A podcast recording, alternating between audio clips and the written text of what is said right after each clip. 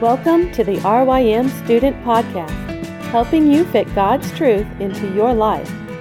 Reflecting on biblical truth is vital for the life of the believer. We hope this podcast will encourage you in your walk with Jesus. The following was recorded at one of Reformed Youth Ministries conferences. The audio might not be clear, but the message is. We hope you enjoy it. Depravity corrupt, immoral, sinful, messed up.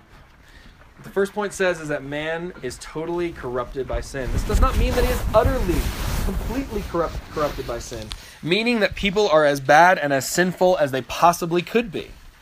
It's not like we're just brute savages carrying out every possible evil all the time. You're all sitting here and you're listening pretty well, right?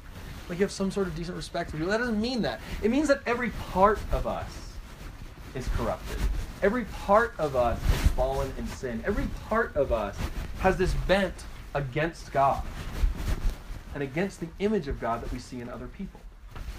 So, our so we kind of talked about there's different ways of talking about you know your constitutional makeup as people, but tend to, people tend to talk about your your your intellect or your thinking.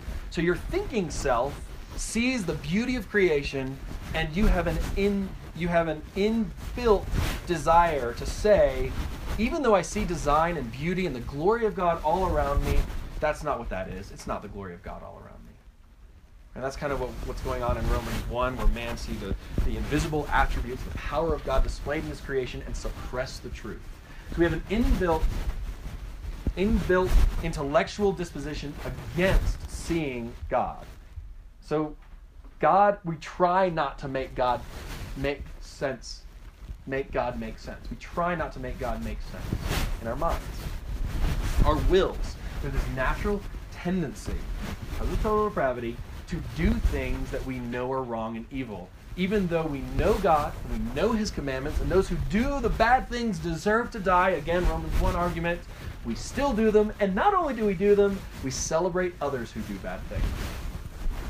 So our intellects, our wills, and even our emotions like no one taught you, no one taught your emotional reaction to things to be like evil. It just is.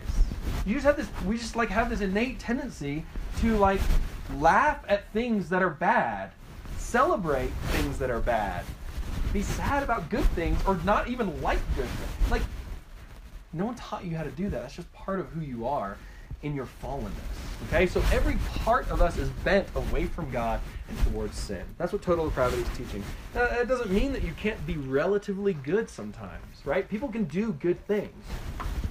But even within the good things that people do, it's never with the intention of glorifying God. And it's ultimately, ironically, with the intention of glorifying self and putting ourselves on the throne of God. That's ultimately what's happening here. Even if there are relative good things that we do in this world.